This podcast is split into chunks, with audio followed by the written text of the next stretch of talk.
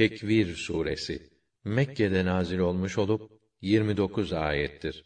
Rahman ve Rahim olan Allah'ın adıyla. Güneş dürülüp ışığı söndüğü zaman, yıldızlar yerlerinden düşüp dağıldığı zaman, dağlar yürütüldüğü zaman, doğurmak üzere olan develer, kıyılmaz mallar terk edildiği zaman, vahşi hayvanlar diriltilip toplandığı zaman, denizler ateşlenip kaynatıldığı zaman, nefisler eşleştirildiği, ruhlar bedenlere girdiği zaman, diri diri gömülen kız çocuğuna hangi suçtan ötürü öldürüldüğü sorulduğu zaman, hesap defterleri açıldığı zaman, gök cisimleri yerlerinden kaydırıldığı zaman, cehennem alev alev kızıştırıldığı zaman, cennet yaklaştırıldığı zaman, işte o zaman her insan hazırladığını ortaya ne koyduğunu anlayacaktır. Bakın gündüzün sinip gizlenen yıldızlara,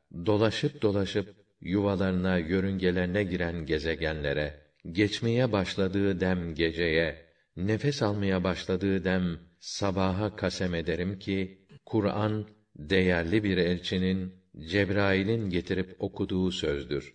O elçi ki çok kuvvetlidir. Yüce arş sahibi Allah'ın nezdinde pek itibarlıdır. Göklerde ona itaat edilir. Vahiyler ona emanet edilir. Şunu da bilin ki içinizden biri olan bu arkadaşınız deli değildir.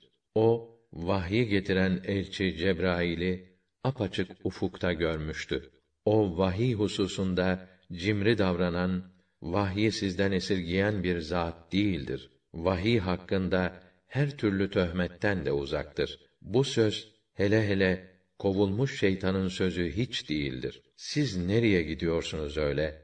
Neden bahsediyorsunuz? Bu olsa olsa bütün alemlere bir öğüttür, bir uyarıdır. İstikamet sahibi olmak isteyenler onu dinlerler.